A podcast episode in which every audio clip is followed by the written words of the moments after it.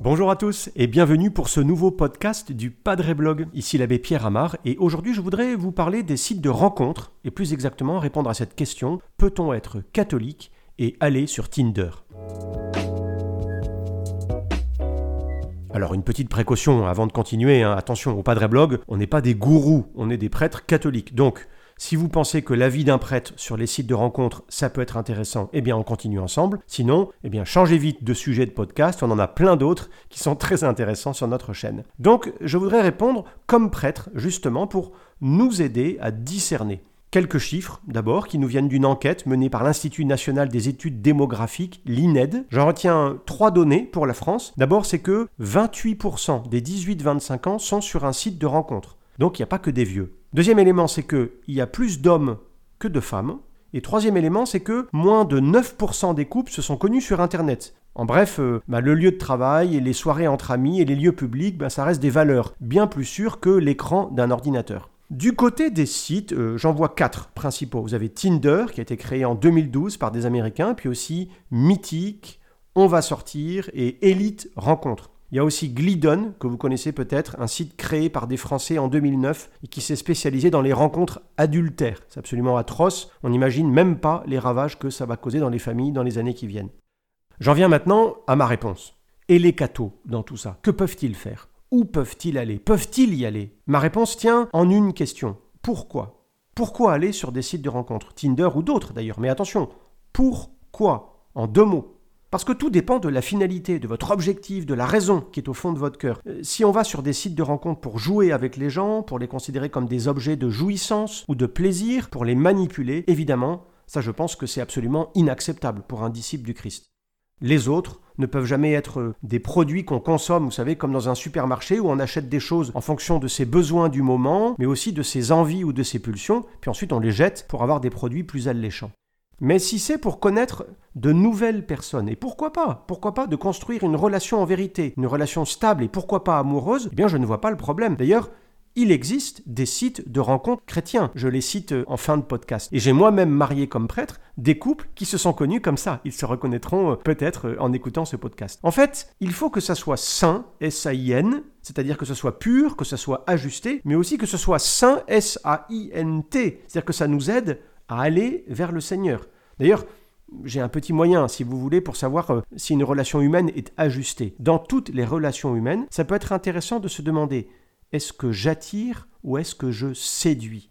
Attirer, vous savez, ça veut dire que quelque chose sort de vous pour aller éclairer les autres, leur donner de la force et de la joie. Séduire, seducere en latin, ça veut dire conduire à soi, ramener vers soi. C'est très égoïste, c'est une forme de manipulation. Ça aussi, c'est inacceptable. Alors, pour une petite liste des sites de rencontres chrétiens, j'en vois quatre. Je les mettrai aussi en description de ce podcast. Il y a d'abord Théotokos, le plus ancien, certainement le plus connu, et donc avec un nombre important d'inscrits. Il y a aussi Moi plus toi. Le petit plus de ce site, c'est qu'il propose un accompagnement personnalisé avec des coachs. Il y a aussi Jet Uno. Et puis enfin, Even, le petit nouveau, le dernier, assez moderne et qui est présenté sous forme d'appli. On pourrait euh, terminer ce podcast là-dessus, mais moi, il me semble que notre question en pose une autre qui mérite d'être traitée, c'est la question du célibat.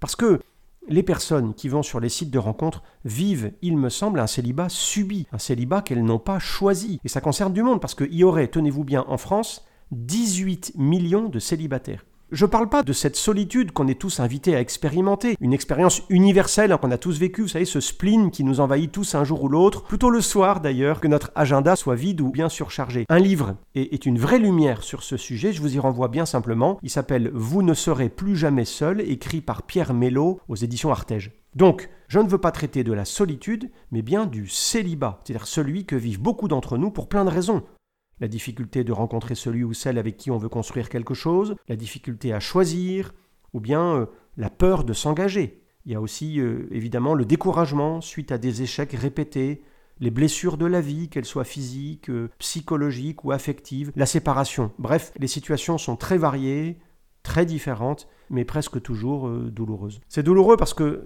c'est légitime. Le célibat ne semble pas en soi naturel, parce que le mariage est notre vocation naturelle.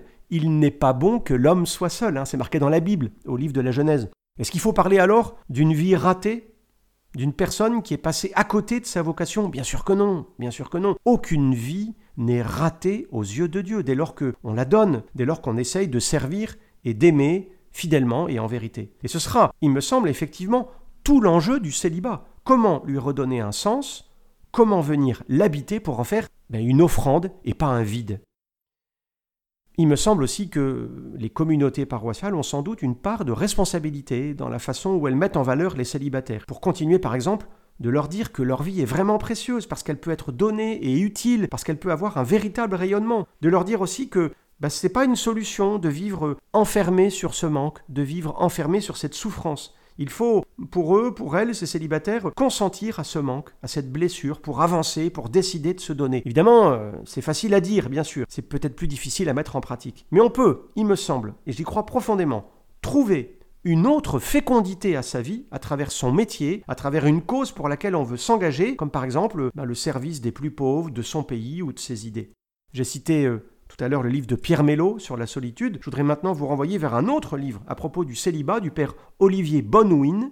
Il s'appelle J'existe et il est paru aux éditions de l'Emmanuel. Un très bon ouvrage qui change un peu les perspectives pour tous ceux qui sont ni mariés, ni prêtres, ni consacrés. Et ce livre euh, fonde sa réflexion à partir de la plénitude du baptême. Évidemment, ça résout pas tout, mais, ça valorise le fait qu'on n'est pas rien quand on est célibataire, puisque le baptême est déjà un appel à la plénitude de la vie.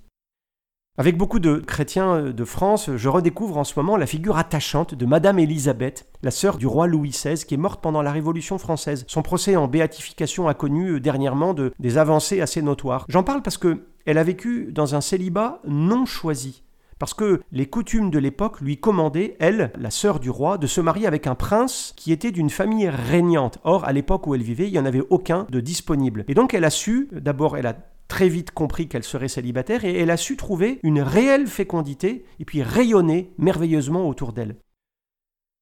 Dans l'épreuve du célibat, et je terminerai là-dessus, dans l'épreuve du célibat non choisi, Jésus veut se révéler. Il nous rejoint souvent en passant par nos failles. Et, de ce temps d'attente, de ce temps de solitude, il veut certainement faire une occasion d'aimer et une occasion de servir. Voilà ce qui me semble bon de discerner avec l'aide évidemment d'un accompagnement de qualité. Il faut trouver un accompagnateur. Comment vais-je donner ma vie? C'est la question que doivent se poser tout le monde et pas que les célibataires. Mais au service de qui et de quoi ai-je envie de donner mon temps, mon énergie, mon désir de construire et d'entreprendre? Non pas comme une façon de fuir la réalité et la réalité du célibat, mais comme une façon de l'habiter, pour ne pas subir, mais offrir peu à peu, pour pas attendre passivement, mais vivre pleinement ma vie.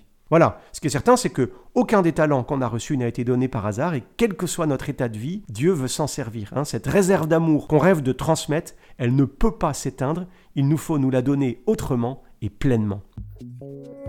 Merci beaucoup d'avoir écouté ce, podcast hein, qui change un peu d'autres podcasts peut-être. Continuez surtout à nous poser vos questions sur les réseaux sociaux. Abonnez-vous pour ne surtout pas manquer nos prochains contenus. Et moi, je vous dis à bientôt.